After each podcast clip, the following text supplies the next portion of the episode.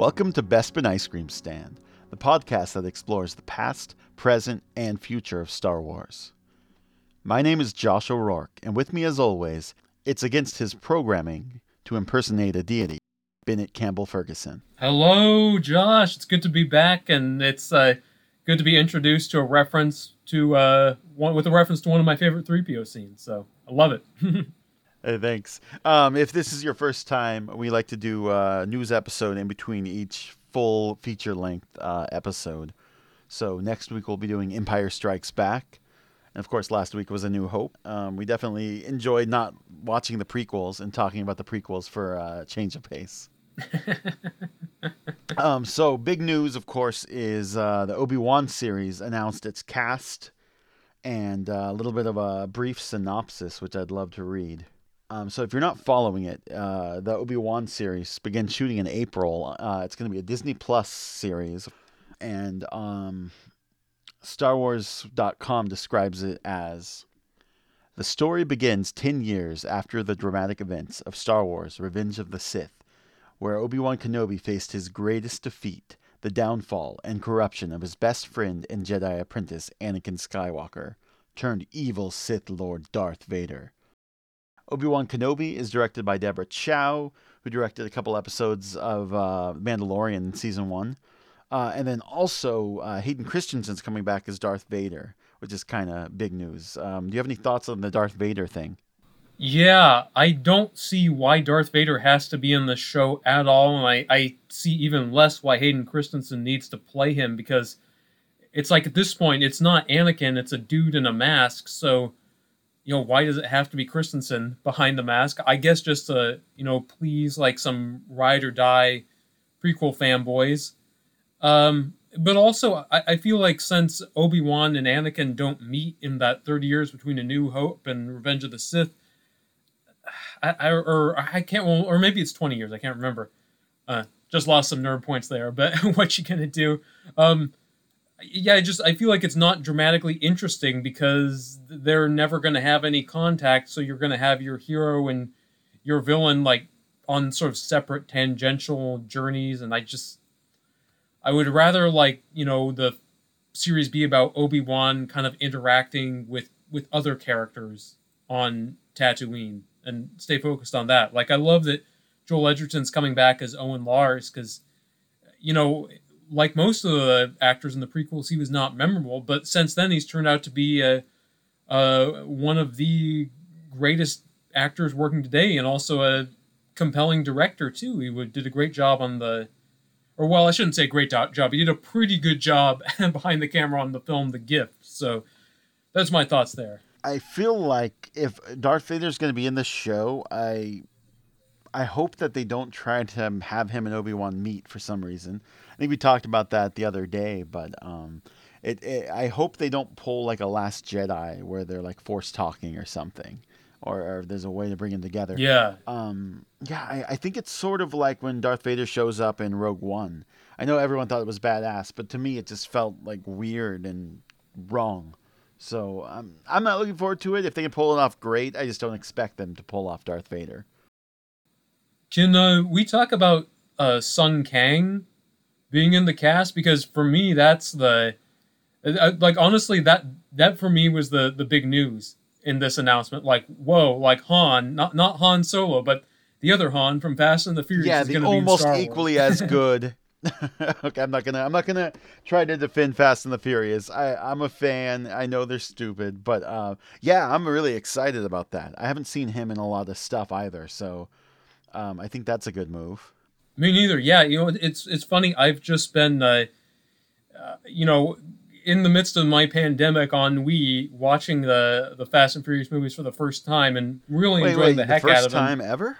First time ever. Yeah, yeah, and especially I'm really enjoying uh, Sung Kang. I mean, I, I think like I, look, I'm, I have not watched all the movies yet, uh, so I, I don't want to like you know say right now he's my favorite character, but he's he's in the running to emerge as my favorite, and he's just he's just awesome. Like he's so kind of you know badass and in a laid back way, and uh, like I'm excited to you know see who he can be in the Star Wars universe. Like I could see him as like kind of a you know a chill bounty hunter, uh, smuggler who you know is uh is just awesome and has seen it all and isn't to be trifled with. But you know, he could totally be some other character. I mean, he'd be interested. He, I mean, I suppose he could be like a you know fellow moisture armor uh, farmer or something. I, I don't know. I'm I'm sure whatever you know he is, you know, he'll he'll do a great job because he's a talented guy.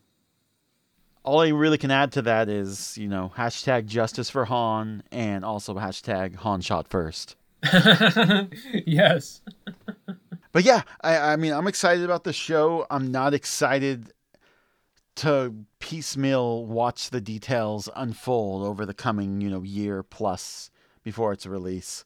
So uh, I'm gonna try to sort of avoid spoiling it too much because I'm not super excited about it, and maybe like Mandalorian, it'll pop out of nowhere again and surprise me. Well, yeah, I hope it will. And uh, like you mentioned, Deb- Deborah Chow's directing it, and I thought she did a, a really great job on the the Mandalorian, and especially that that third episode of the show, the one where Mando, uh, you know, turns Baby Yoda in and then rescues him. Like that's that episode was kind of the foundational one that the a lot of the mythology the Mandalorian is built upon. So yeah, I mean, it gives me hope that she'll be directing the whole thing and bringing a a cohesive vision to Obi Wan Kenobi. Which, by the way, I love that it's called Obi Wan Kenobi. I would not have liked it if it had been called Kenobi because that just sounds too much like Solo, a Star Wars story. Yeah, that's already one mark against it, if so. uh, in other news, they just released the Bad Batch trailer. Um, neither of us really follow the animated series that much, but I know some people are like super, super pumped for it. Um, you know, it, it looks action packed, it looks exciting, uh, and I'll try to watch some of it, but uh, I'm not personally super, super excited, I confess. Yeah, I'm, I'm not either. I mean, like, as you say, I mean, I'm not, a, you know, a big fan of the Star Wars animated world. I just haven't uh, waded into it yet, but you know, maybe one day we'll we'll see if I people say that the the Bad Batch is the greatest thing since The Empire Strikes Back. Oh wait, people say that about every new Star Wars thing, so that won't sway me at all. But anyway, And also get off my lawn. yes, yes. uh, and the last thing I read that I thought was kind of cool um, is that, and I'm butchering his name. I'm so sorry. So it's Ian, and I I looked how to pronounce it everywhere, and I can't figure it out. D O E S C H E R. You're talking about the the Shakespeare Star Wars guy, Yeah, right? yeah, yeah, yeah. Yeah, exactly. So um, in September he's releasing a book called "I Wish I Had a Wookiee" and other poems for our galaxy. Oh my gosh. and uh, I, I I don't I don't see myself picking it up personally, but I um Disney did release some uh, poems from the book, and this one kind of struck me. Um, it's called "Dad's Luke Skywalker Figurine," and since we have time, I will recite it.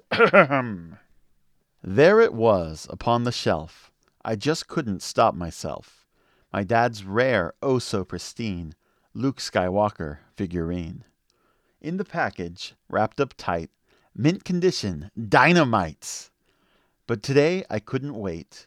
Nope, I didn't hesitate. Ripped the plastic open fast. Luke Skywalker, free at last. I know what I did was wrong. Sure enough, it wasn't long.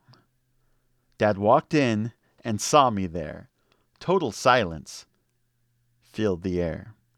I was guilty, that was plain. I could see I'd caused him pain. He breathed deep, got on one knee, then sat down and played with me.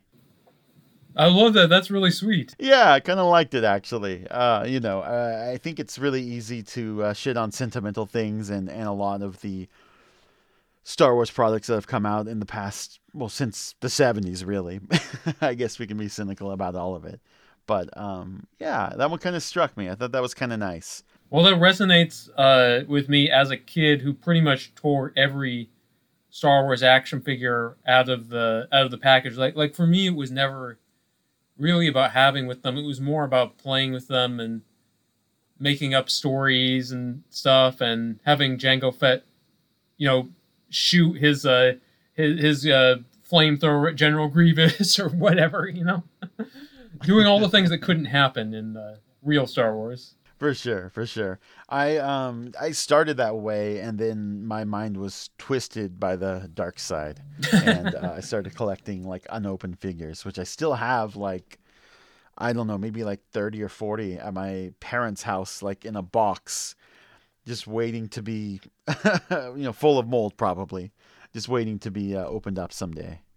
I have I have a box too, and it's they're just kind of like floating around and they're loose, but the funny thing is like I have some kind of odd ones. Like I actually have two action figures of, of Luke on on Dagobah, but one of them the tank top is slightly darker. So sometimes I would like play and, and imagine that the one with the slightly darker tank top was like a I don't know a character kind of like like the clone Luke from the Thrawn trilogy or something.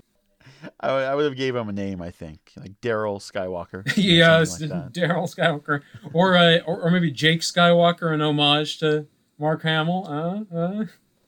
How's that an homage to Mark Hamill? Oh well, remember when he there was that thing where he said that when he was doing the Last Jedi, the film's interpretation of Luke didn't feel like Luke to him, so he said, "I just had to think of him as a different character. He's Jake Skywalker." That's right. That's right. I thought it was a Chinatown reference for a minute.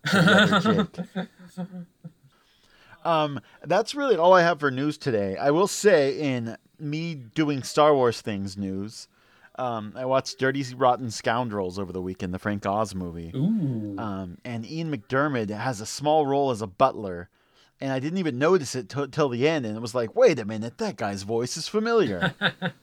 uh, so if you're a Steve Martin, Michael Caine fan, and obviously an Ian McDiarmid fan, that's um, kind of a fun one. Well, if we're talking uh, uh, good Ian McDiarmid movies, uh, I would recommend the the Lost City of Zed, which is just a, a great, you know, lush, beautiful uh, adventure film, and Ian McDiarmid is the a guy at the Royal Geographical Society sending uh, uh, Charlie Hunnam off to Amazonia, and he delivers the very Ian McDiarmid esque line, "The journey may well mean your life," which is just something about his voice is is so Palpatine, no matter what context he's in. It's just how. Oh, it it's so good. Yeah, yeah. He's typecast forever for me. Well then, um, let's call it a short and sweet one this week. Excellent. That's it for us. Um, next week we're talking Empire Strikes Back. Tomorrow we're going to release a little bonus episode for uh, the first of April. You can get in touch with us by email, bespinicecreampod at gmail.com. Find me on Twitter at I am Josh085. Ben can be found on Twitter at THO as well as THOmoviereviews.wordpress.com. Have a great week and the Force will be with you always.